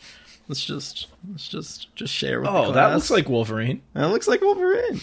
So uh, I wanted to mention this in light of sort of oh here yeah Professor Xavier look at That's that look at definitely that Professor Wow, nice. real name Yeah. Charles we've got some stats on all the characters Wolverine. That's pretty good. Oh, that's really good. Oh, that's so good. that is pretty He's good. so hairy. That's the one that's going on the Instagram. Yeah, we should use that as the um. You should change the uh the art for the podcast.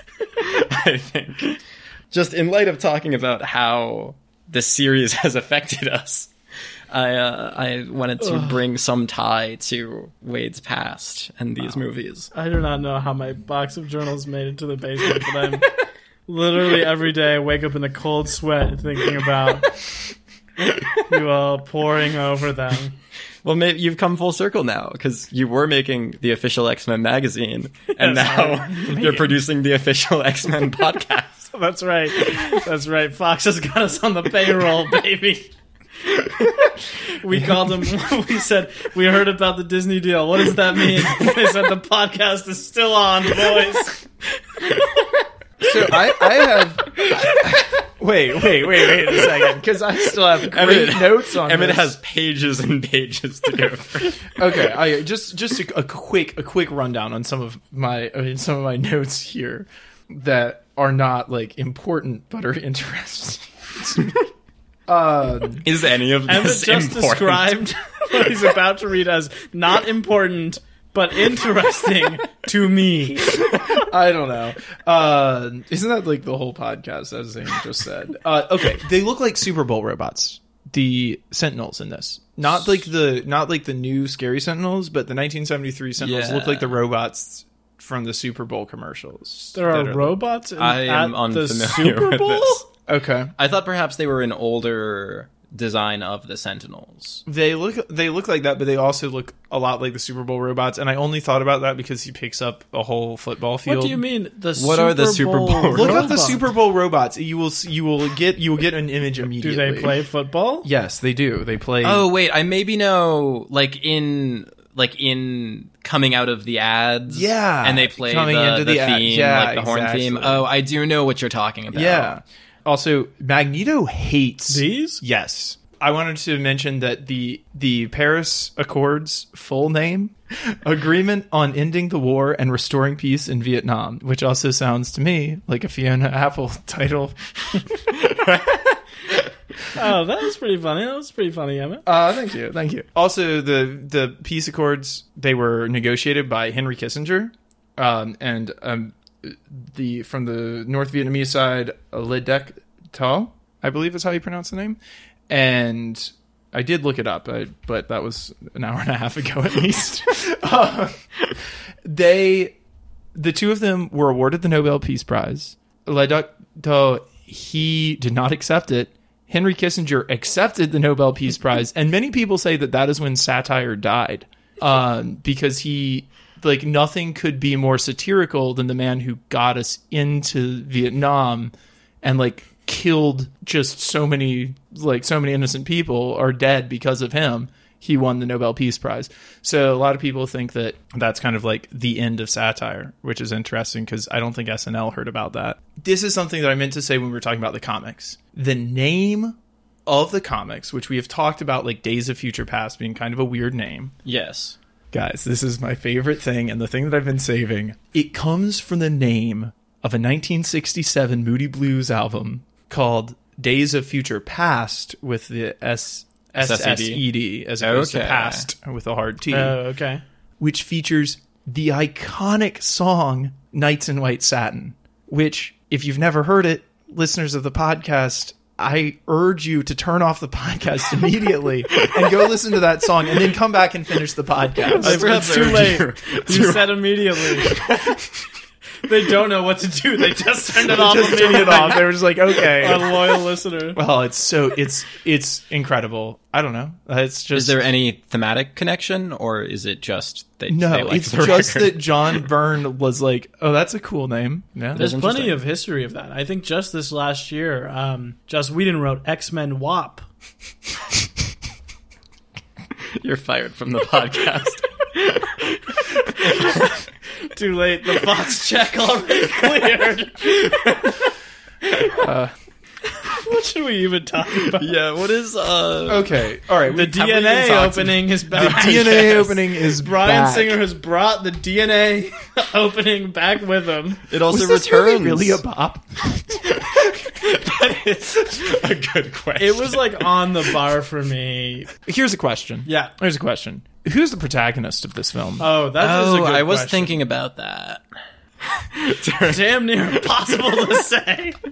I um as so the person we follow most consistently is Wolverine. Uh the two people whose character arcs we are most interested in are Professor X and Mystique. Mm-hmm. And when you say we um, are, you mean the plot. Yes, yes. Mystique is maybe more enticing because Professor X, we know how it ends up. We know he ends up as uh-huh. Professor X. Mystique, we we are trying to change her. Sort what happens? Right. Going into this, I was thinking like, oh, I think Mystique is the protagonist of this movie, going off my memory of it. And then watching it, I was like, oh, she's in 18 minutes of this movie. Yeah. yeah. She's not in this thing. No. So it can't be her. If it's Wolverine, he is once again a protagonist with no agency. Yeah. He is like once again a protagonist not doing Yeah. anything that he wants to do. Well, Wolverine also with serves as the audience surrogate in this film. He's the one who is like reacting to things, who doesn't know things, Yeah. uh, who is sort of serving as like being the audience surrogate, which is I don't know if that makes him definitely not the protagonist. Um, I don't know if that would serve factor into that discussion at all. It could it is be interesting. McAvoy. So the question we ask is like, who makes the change at the mm-hmm. end? And it's McAvoy. That's complicit along with who is the protagonist. yeah. McAvoy makes the choice to not control Mystique. Mm-hmm. He makes the choice to let Mystique make the choice, mm-hmm. which is different than what he had done before. and is intimately related with like his character arc of the past two movies. Hmm. If we were to say that he is prof- like uh, that Professor X is the the protagonist, Sure. it's about him becoming the professor. Because before that, he was Charles who had like a cool idea and wanted to make a school for mutants, but it was like his thing. And like the truth of like being a teacher is like giving the students like what they need, but not controlling what they do with that and like the moment that he becomes prof- like the professor x that can go on to do all of the things that professor x does is the moment that he lets go of his like if you think of mystique as his first hmm. student he says that he raised her which is a really weird Yeah. like a, in a very like interestingly weird moment not like Yeah. a bad weird moment. Like eric says to him like you didn't raise her you grew up together. But he thinks of it as like he raised her and he like taught her. And so like if he if she's his first student there's something there about like their relationship being the most important thing of the whole movie and his change in that relationship being the crux of the whole film so i don't know he's the one who has like the early third act like breakdown of like i can't do it Oh, that's true. you know, and like has to seek wisdom from the old true. wise man, who is of course himself in the future. But I don't know. Right. I think there's a strong case for him. He's just not the person who's on screen the most. If we say it's Charles, Mm-hmm. what does he want? This is also kind of complicated because there are two Charles. Well, I I think it's young Charles. Now, here's something interesting. Charles is also the one who starts this. Like, Charles is the one who comes to them with the plan. Old Charles. Yeah. Yeah. Is the one who is like, we're going to send him back. We're going to stop it this way. Uh-huh. So he is kind of a different version of him, is the impetus Oh, yeah, yeah, and the desire of this movie. Right. Which we've talked about this series having a real problem where the protagonists are frequently not the ones Right. who want, the thing. Yeah, and that kind of ties into the audience surrogate thing because he wants it to be him that goes back, as they mention, and then it ends up being Wolverine because uh, Wolverine's brain can be torn apart more times, uh, Yeah. apparently. But he likes like the movie that Professor X wants to happen is he goes back into James McAvoy's body and then I guess just is definitively the protagonist and mm-hmm. tries to fix the thing. I feel like all of these movies have a Wolverine problem, and this might be why we liked First Class so much, is because he wasn't in it, because it like solves the Wolverine problem by not having him in it, which you kind of talked about being a superhero superhero movie trope of like the big team movie can't have the most powerful one in it. Wolverine is a character whose fundamental like power and like the basic thing about him is that he doesn't change. Like that's his his whole thing is that you can do anything to him and he does not change. Like the healing ability like puts him right back. He doesn't factor. age. He doesn't he doesn't Uh-huh. he can't die. Like all so like all of those things are like it's like what did Wolverine learn in this movie? He went through like he's already an X-Man who cares about the team at the beginning of this movie. He doesn't have to go through that arc. He doesn't really do anything in the last act of this movie. Uh, he just kind of learned restraint and patience, and he becomes Yeah. in like in a kind of lovely way. He becomes sort of that he does the thing for Professor X that Professor X did to him. Yeah. at the start of this franchise. That all is a really nice ago. scene. That is a nice moment. Yeah. This movie does have the most powerful the problem of the superhero movie where they say the most powerful character can't fight. It's not with Wolverine. It's Quicksilver. That's true. There's a scene where Quicksilver solves everything Yeah. And what was at the time like revolutionary, like at the time the coolest thing in the world. Still Yeah. really cool. Even though it's completely cribbed from the movie Over the Hedge. And then Quicksilver says, "Well, That's getting cut. I'm sorry. he says, I can't be here for the rest of the plot. Gotta go." Yeah. Gotta go play some video games. because there is nothing that he couldn't stop. And I would love to see him try and do yeah, it. I I honestly thought um because at the end uh there's the shot of um Magneto like points all the cameras at him and like Mm-hmm. gives the mutant speech and you see Quicksilver reacting to it. And I thought because right after that happens everything freezes because Professor X freezes everyone. And I thought Quicksilver was about to It's like run coming out. back. that would have and been like, so good. dude, it would have been so cool because then he could just snag the helmet. Done. Yeah. Like, like problem solved. He doesn't even have to do anything else. He doesn't have to like push bullets around. All he has to do is like, just come grab the helmet and like be sitting up at the top of the football stadium, and, Right. like let Professor X do his thing from there. Let's talk about Quicksilver. Uh, let's start with how do you guys feel about him in this, played by Evan Peters. So good. yeah, it was it was good. It was cool. I liked him. So Quicksilver is a character in the comics who is the twin brother of Scarlet Witch, Mm-hmm. um, who are both the children of Magneto. Oh yes, I am excited to talk about this. this was a big thing at the time. So the character of Quicksilver was considered in the legal gray area between what was own, owned by Fox and what was owned by Marvel Studios. Okay. Because the character of Quicksilver and Scarlet Witch are mutants, but they are also uh, in the the legal argument that Marvel Studios made more known for being Avengers Okay. than for being X Men.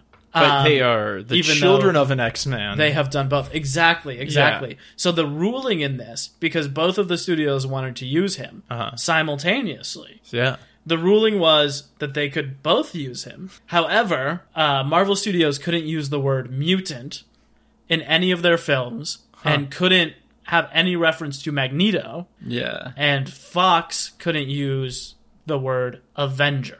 Huh. Which, like, they probably were.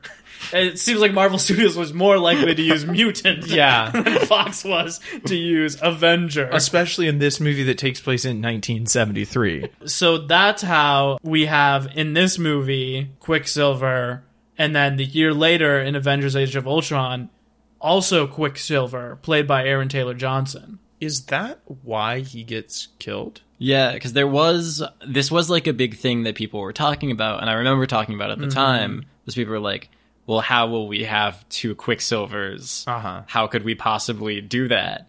And then we we didn't have to do that. Yes, this was the talk of the town at the time. I think that like when pictures of them both came out, people were like, "This guy in the gray wig is not going to do it." Like nobody believed in this Quicksilver. Oh yeah. um, compared to Aaron Taylor Johnson. But like, I think his performance is really good. I think the action scene is just like incredible, and they don't do they don't do that in uh, Age of Ultron. They just like have it from the street perspective. You see Of him him. speed back and forth, yeah. which is fun to watch. But let me let me just say I don't remember Quicksilver in that movie or much else about that movie. Whatever the legal battle is, the X Men deserve to have him because they just used him better. Yeah, there's a little like side reference to Magneto being his father in this in a very yeah. funny moment where you oh, see yeah. where they're in the elevator Forgot about that. and Magneto says, "I can, I can control metal," and he says, "Oh, my mom knew someone like that," and then you see the realization, or you see at least like the question mark Charlie Day mapping out going on in uh, Fassbender's eyes. Also, when we have that little clip of him Mm-hmm. watching the news, he's got a little redheaded sister on his Yeah. Who could be Scarlet Witch. Probably We don't Scarlet know. Witch. Is, And. They're not twins in this, but yeah. yeah. Uh-huh. He is okay, so he is a good illustration of this movie trying to have some fun and levity, Hmm. which I think is something that was like all over first class and like nowhere in the original X-Men. Or in the Wolverine. Yeah, like the like dour like leather and steel Yeah. of the Yeah. original X-Men and it's appropriately nowhere in that stuff. Uh-huh. Like the 2023 stuff that is like aesthetically yeah, and like plot the- wise a sequel to that OG trilogy. Oh, that's Right. is like dour and everyone's wearing the horrible leather with the stripes Uh-huh. and everyone's sad and miserable. But then when we cut to the 70s stuff, Uh-huh. that is the first class sequel, there's the great shot of the lava lamp and then he's in the waterbed and it's like funny from the off. Yeah. Yeah. So I think that that stuff is like I think they do a good job of saying like what is a sequel to what. Like it feels like two movies because it is. Right. Yeah. What do you think the breakdown is time wise? I would guess well, well what's the movie 215? Yeah. I would guess it's half an hour 2023 both timelines 145 1973. It hmm. feels like an hour and a half of the 2023 timeline and like 45 minutes of the of the uh, 1973 just because that stuff is so much more fun to watch Watching First Class this is not what you would guess a sequel to it would be. no Yeah. I know that our buddy, God we miss him, Matthew Vaughn, Uh-huh. was set to return to do this movie, and he was really pumped about it. He had he had like a quote where he was like, "The first movie you got to do all the labor to set everything up, but the second one you just got to have fun. Like Uh-huh. I'm ready to make my Dark Knight, the Batman Begins I Oh. made." And then he left to do Kingsman Oh. Ah. which comes out the following year, which he said was a really hard decision. But he was like, I wonder how much of it goes to his mantra that we talked about two weeks ago of like wanting to be the guy who comes in when the chips are down and audiences have low expectations and like not being comfortable being the guy making the highly anticipated sequel. Oh yeah. Especially since critically the Kingsman sequel also isn't as beloved as the first one. So he like did some work. I know he and his writing partner Jane Goldman get a story credit on this. Um, but I know they were not doing any of the like it was just a sequel to First Class. Hmm. It was set in 1973. It was going to heavily involve the Kennedy assassination and the Vietnam War. Uh-huh. Oh, we got it. you got JFK's a mutant. teaser. JFK is a mutant. He left. They brought Singer back, which is like clearly the thing they needed to do this whole time was not ask Singer to come back because if you remember, Uh-huh. every single movie since X two, it's almost like he has like a right of refusal. Like they would always come to him first for every single movie, without exception. They, the first person they ask is Bryan Singer. And then when he says no, they asked everyone else. And this time they were just like, it's Matthew Vaughn's movie, he's going to do it. Then he dropped out, and then Bryan Singer's like, yeah, I'll come back. Fox signed Simon Kinberg to write this movie and a film that comes out the following year, Fantastic Four. And they were so bullish about these two films that they signed him to like a like multi-year contract to plot out their whole cinematic universe. And like as this came out, they also depicted the slate which was that they were going to do after these movies they were going to do X-Men Apocalypse. Okay. And they dated all of these movies. X-Men Apocalypse, Fantastic Four 2, X-Men 2018, which was going to be another sequel, and then it was all going to lead to a gigantic event movie that was X Men Fantastic, Fantastic- Four Ah. coming together. Oh, cool. And that was like what they at the this time they were like that's what everything's building towards. We've like got our ducks in a row. We've got the man who's going to lead the mm-hmm. franchise, which is Simon Kinberg. And Boy, And They that fell apart, out. huh? And then, well, Fan Four Stick out. Fantastic Four comes out the next year. Wow. But this is the era of like every studio is trying to do the Marvel Cinematic Universe, and they all put mm-hmm. out the dates. Is this when we get the the dark universe? Yeah, this is where we have the Dark Universe, and they put out that famous picture of like Tom Cruise and Johnny Depp and Benicio del Toro all sitting in a room. Russell Crowe for all those movies that were never going to be made. Wait, for what? For the the dark the Dark Universe, the It's- cinematic universe that kicked off with The Mummy, And and what else? never had another film. Okay.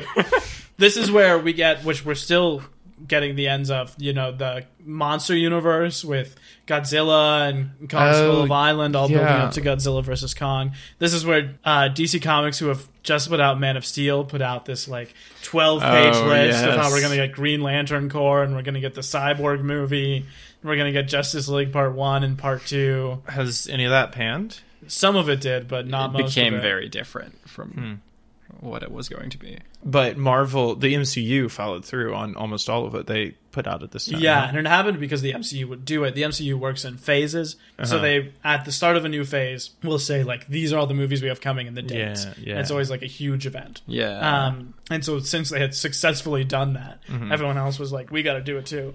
There is another cut of this movie. We should just briefly mention. Oh, this. yeah. Bryan watched- Singer's X Men: Days of Future Past. we To be released on the HBO Singer Max.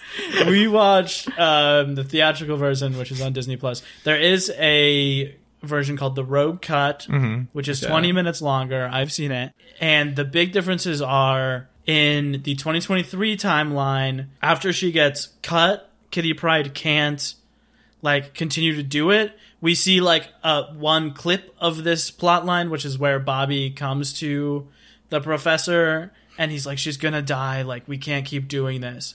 So what happens is they go and rescue Rogue, who is being held captive at the X Mansion, uh, and Bobby dies saving her.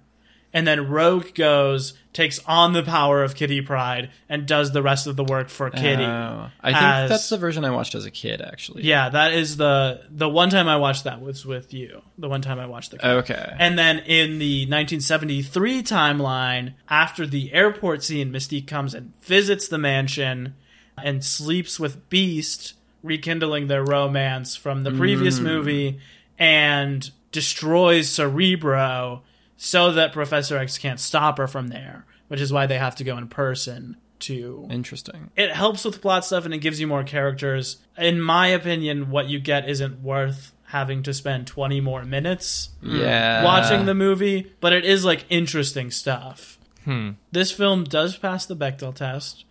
It is like almost all of these films in one scene, very briefly. Mm-hmm. It's the scene where Mystique and a nurse speak to each other. Yeah, it is par for the course pretty much with these movies, other than First Class, where it's like you just get it for a minute. I was also reminded that First Class set up Mystique as being defined by every single male character in her last moment on screen, where I was like, oh yeah, she's dated all of these dudes, where she's giving like sad, longing looks before she limps away. I was like, oh yeah, she's got to look at the professor, then Beast, then Magneto, then walk away.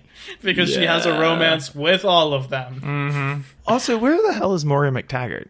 Yeah, that's a good Oh, question. She's like is a a great big question. part of First She's a big part of First Class and feels like a teased plot line or like future, so like some sort of future character. Yeah. Does She, uh, well, she forgets everything at the end. Oh, yeah, you're she right. Does do the, but she's still a Shield agent, isn't she? Or not Uh, Shield? Not sorry, Shield. that's copyrighted. CIA. yeah, no, she was cool. Would have liked her being in this movie. Let's just we- run through the performances. Okay. Oh, okay. To see if there's any we want to talk about. Uh, we've Okay. got Hugh Jackman Great. Wolverine. Good. Super good. Really good in this. Really good. Uh, McAvoy and Stewart, respectively. Both great. also really good. It's interesting seeing both performances in this movie to me. Uh, both with um, uh, with Stewart and McKellen, because both of them, their acting is just kind of like looking like cool old dudes. like you just kind of see them, and you as your brain assumes that they've like been through a lot of stuff. um, where like like when when the world is ending around them they just kind of like raise their eyebrows and look around Uh-huh. when the world is ending around like james mcavoy he like freaks out and like does a ton of stuff um and it was so interesting seeing like old dudes in costumes just kind of like being there and sort of looking regal and then like the younger counterparts sort of freaking out which i guess is like maybe just how getting older works um I love the scene they get together. yeah That- that is kind of like the heart and soul of the movie to me. that is really good I love the moment between Ian McKellen and Patrick Stewart where he says Oh, all those yeah. all those years oh my god! like fighting against each other. If we could only have Yeah. a few of them back. Yeah. Yeah, It's the part when they um right after that where they kiss and admit that they've been in love with each other was my favorite part. That of the movie. part that I was really like, wow, they were really swinging for the fences there. yeah, they finally admitted it. This was probably my head canon, but um, there's a moment where Wolverine says to Charles when he first meets him, "I was sent back by you and Eric together." And there's a look in McAvoy's eyes which conveys to me that he is wondering if his dreams have come true or not. Yeah, I think that like continuing on from first class, Uh-huh. that relationship is still very much alive between the two of them. Yeah, it's interesting. Like, Boy yeah. has like so much. He's been hurt so much. He has. Yeah. by I think the, the scene, relationship. like the scene on the plane is so good. Oh man, And we the get them playing chess. Oh, Also. we do get them playing chess. Well, chess. not playing chess. We get them the offer of chess Yeah. is made. The plane scene is incredible. It is. That's why I think I think this movie has both performances and scenes that are like punching above its weight. Mm-hmm. the naming of the X Men dead is really powerful in that scene too. Like here are the mm. people that we've Oh, lost. yeah. Yeah, which is like it was handled differently would feel like kind of clunky but it just feels so like powerful and Yeah, because especially coming off of, I mean, this is that thing of the emotional weight comes from having seen the previous movies, but like knowing all of those as characters, like Yeah. you've seen those people grow, and just sort of thinking of all of those, like they're people that are dead, they're not names that are dead. yeah. Yeah. Fassbender in particular has uh, less to do than in First Class, but I do think that scene really reminds you of like his whole thing, like his character's whole thing. Nah, I love the um, just like the humor and the sass that Magneto has. Yeah. with like the way, like him walking in with the two marbles and using those to take down all the guards. Uh, just the like fun little little Magneto isms. uh, Mystique, Jennifer Lawrence. Wild to me, as we said before, that they even got her to do this movie. But I wonder if that's why she's like in it so much less than everyone else, mm. and also is in blue makeup like much less than in the previous. Yeah, movie. that's true. Yeah. Okay, Zane, who is your most valuable player other than Wolverine in this movie? James McAvoy. I'll just say say him. He's, he does a good job. I do. It was compelling for me to see him so distraught because I saw him so optimistic in the last movie, which I watched last night or two nights ago. Which I guess is a point towards being able to act both roles and being able to mm. act both convincingly. So I think, yeah, I think I'm comfortable with that decision. Emmett?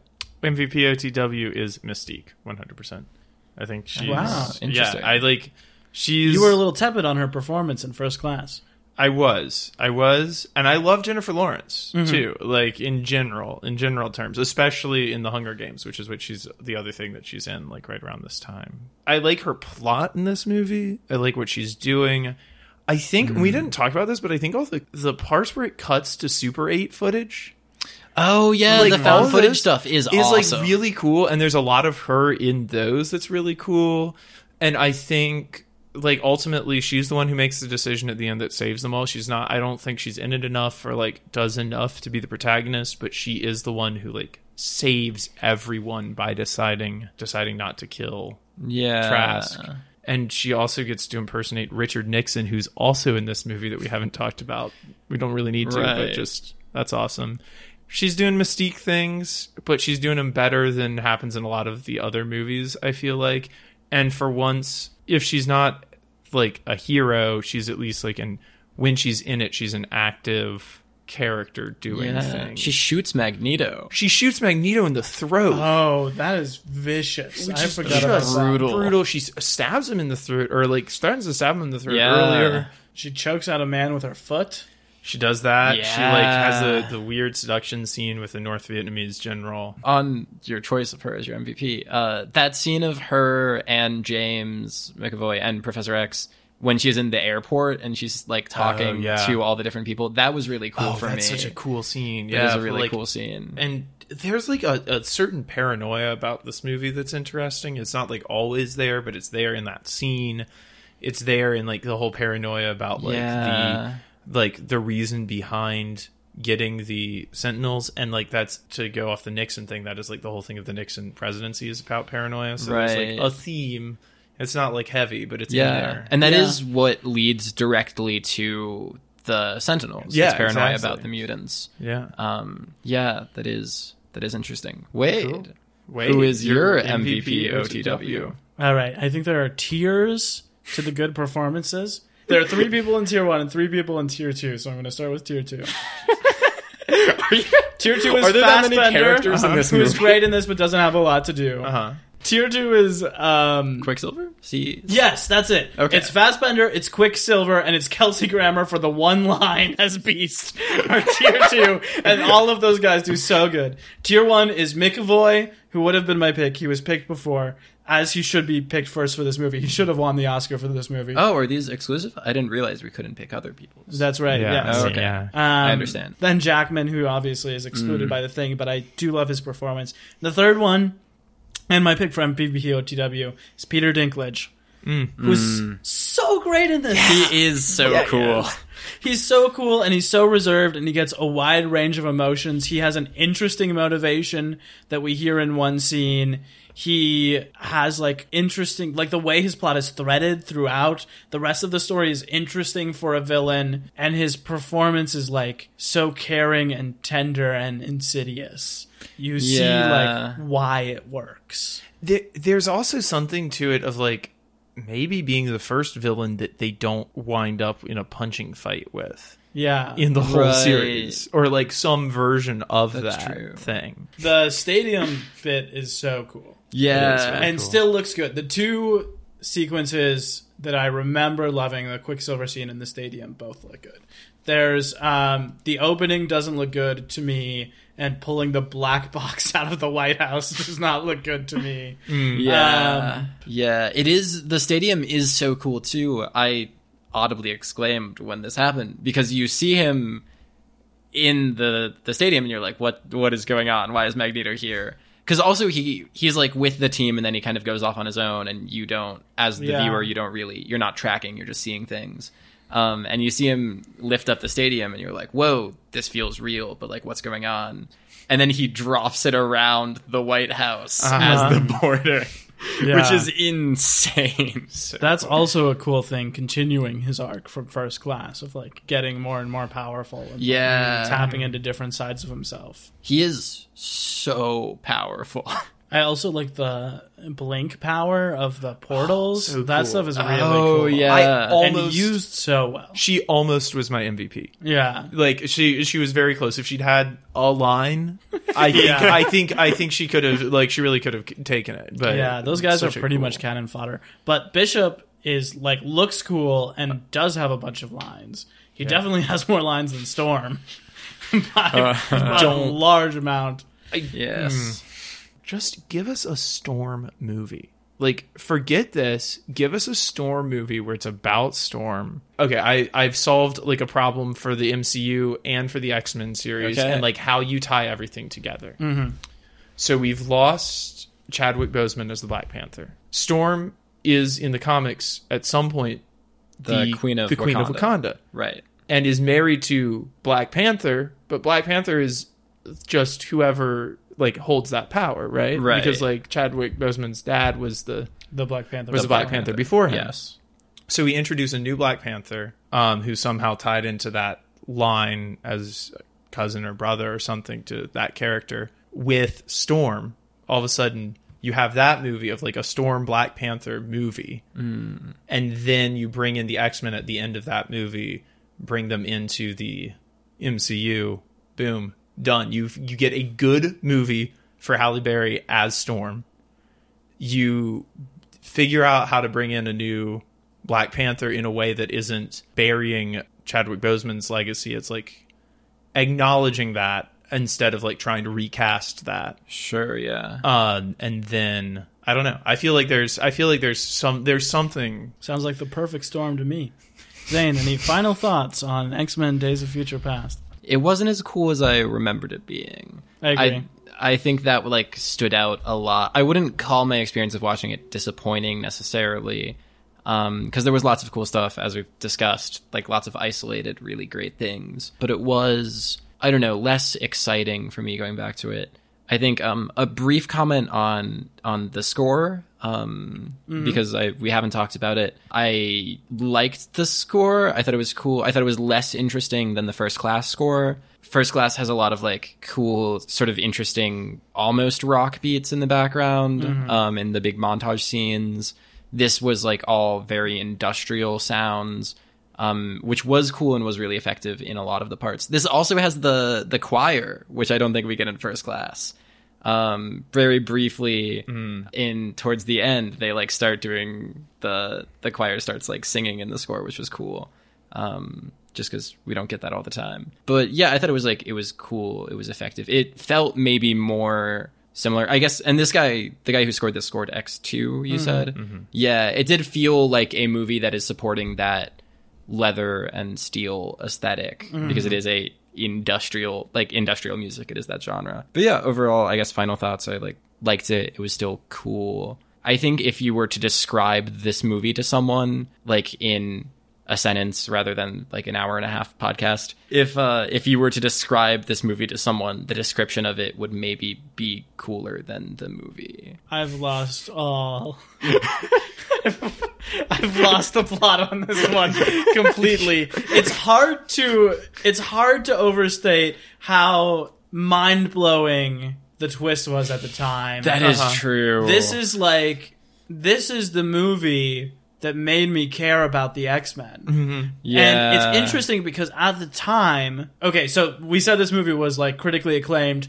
The on the critic side, the complaints about it for people who didn't like it was just that it was like taking on too much, mm-hmm. which is, I think, a valid criticism. But I remember there was a lot of fan reaction where fans were like, they erased all of the movies, like. This has been for nothing. Like I'm Oh, upset about it, which is interesting because my reaction now and then is like, it finally means something. Yeah. Like finally all the time I spent watching these god awful movies is for something. yeah It's like resulted in a story that ties things together and cares. Yeah. Yeah, I think also so not to overstay my welcome on final thoughts because maybe a theme of this podcast is like how do we interact with these movies? Like uh-huh. with the question of morality and Bryan Singer and mm-hmm. just the movies in general. And I think part of why this movie is disappointing to me now is because when I first saw it, it was the first time I had kind of imagined seeing something that like comic book event y hmm. in a movie. Like something about time travel and about multiple uh, timelines. And like it felt like Crisis or like some like a big comic book crossover event, but one that was distinctly comic booky. Like that was crazy for me. And now coming back to it, we're coming after uh, after seeing Avengers Endgame and after seeing Crisis on uh, Infinite Earths, which is sort of similar in scope. Uh, and like we're just coming in a world that has that, like post all of those things. Even Spider Verse. Yeah, Spider Verse, um, incredible movie, and I think like the thing, like I, that's just it, the way that we see this movie is also kind of the way we see the X Men movies. Is like it's sort of set up doing that thing in a way that was cool because it did the thing, and then later other movies and mediums do the same thing, but in a way that's like objectively better. Um, they take the premise and then kind of run with it. Emmett, any final thoughts? I've got a couple. Just Okay. just a couple. Okay. Okay. Um, the body count for this is 16, which is a markedly like smaller number than the past couple, which I think are in the 30s or 40s. Um, and that's not even considering the fact that most of those 16 deaths are the same five people getting getting got Yeah. like getting got over and over again and that all of those deaths get erased at the end. I think there's only a couple of people who actually die in this movie. And Wolverine has that awful part where the uh the things go Oh, through him, which is like body Oh. horror to the max, dude. Uh, but didn't like that. so there's there's a thought. Other than that, I think this movie holds up like about like the others do. it's like yeah, like cool moments, like parts of it. The parts of it that I remember liking, I still like. The parts of it that I either don't remember or remember not liking, I'm still like, nah, about. There's nothing in this that is like that I hate. So that's good. My last thought on this is kind of related. Is earlier today, somebody came into the place that I work and was like And they said, "Hi, I'm from the future." I they said, "Hello, I've been sent by a future version of you to come and tell you uh, not Quit to your do, job. quit your job. Don't do this podcast." Uh, no, I've been. I was. this podcast leads to mutant Armageddon. it's the podcast. Am I too early? That's a Batman v Superman joke, Andy. Uh, well, uh, no. So they came in and they said, "I am one hundred percent certain that language is a complex system made up of signs uh, and sign- signifiers and signified, but that those two things are like completely inseparable and do not exist outside of each other." I'm 100% certain. And I said, Okay, interesting. But what makes you so sure? You are now also fired from this podcast. I am now the only one getting the check from Fox. Please exit my house. Please exit the continuity condo now. Your free trial of Cinema Bums has ended. Please insert $30 to continue. Join us next week when we talk about the best movie in the X Men franchise, Deadpool. And then are you going to ask me if I have any final thoughts? Oh, um, wait, do you have any final thoughts? No. Zane, thank you so much for being here. Do you have um, any projects you want to plug? Any any place that people can find you? Uh, yeah, lots of stuff. Well, I I make music is the thing that I do. Um, so I I have a band, uh, Caffeine Daydream, and uh, you can find us on Instagram, Twitter, Facebook, um, and then our music's on like Spotify and Apple Music and everything. Um, so following us on all of those is really helpful. I have um, a Bandcamp, uh, which is just zaneholloman.bandcamp.com, and that's a lot of sort of smaller solo stuff. Um, my first record is on there. My first solo record. The music for this podcast is on there, uh, and I am working on writing my second record, which will also be on Spotify when it comes out. But yeah, those are sort of the two major things uh, where I put out my music. I also have just like my own personal Instagram, which I announce a lot of music and stuff I'm working on, which is a complicated handle, but you can just look up Zane Holloman and find it. Uh, but yeah, those are I think those are the big places. Um, following me and my band helps a ton, and um, just like whatever music I I have out at the time. Awesome. Cool. Well, Emmett, we've um, now reached the halfway mark Yeah. in this series. This is film seven of 13. Mm-hmm. Um, I also want to note that the this franchise lasted 20 years. Mm-hmm. The first seven films in it come out across 14 years, Mm-hmm. and the next six films come out across four years. Okay. because Oh, the next one isn't until 2016. Uh, no film in 2015. But uh, next week we'll be back talking about Deadpool. Mm-hmm. Very excited about that. And Happy New Year, everyone. I hope you have an excellent year. Stay frosted. Cinema Bums is a production of DKG Podcasts. It is created and produced by Emma Temple and me, Wade Lawrence Holloman. I also edit and mix the podcast. Our theme music is by Zane Holloman, who you can find on Bandcamp, and our show art is by Autumn Beckner. Our social media is managed by Laura Bennett. If you like what you hear, please tell all your friends and leave us a five star review on Apple Podcasts, the two best ways to spread the word about our work. You can also follow us on Instagram at CinemaBums or email us at cinemabumspod at gmail.com. Don't flake on us. We'll be back next week.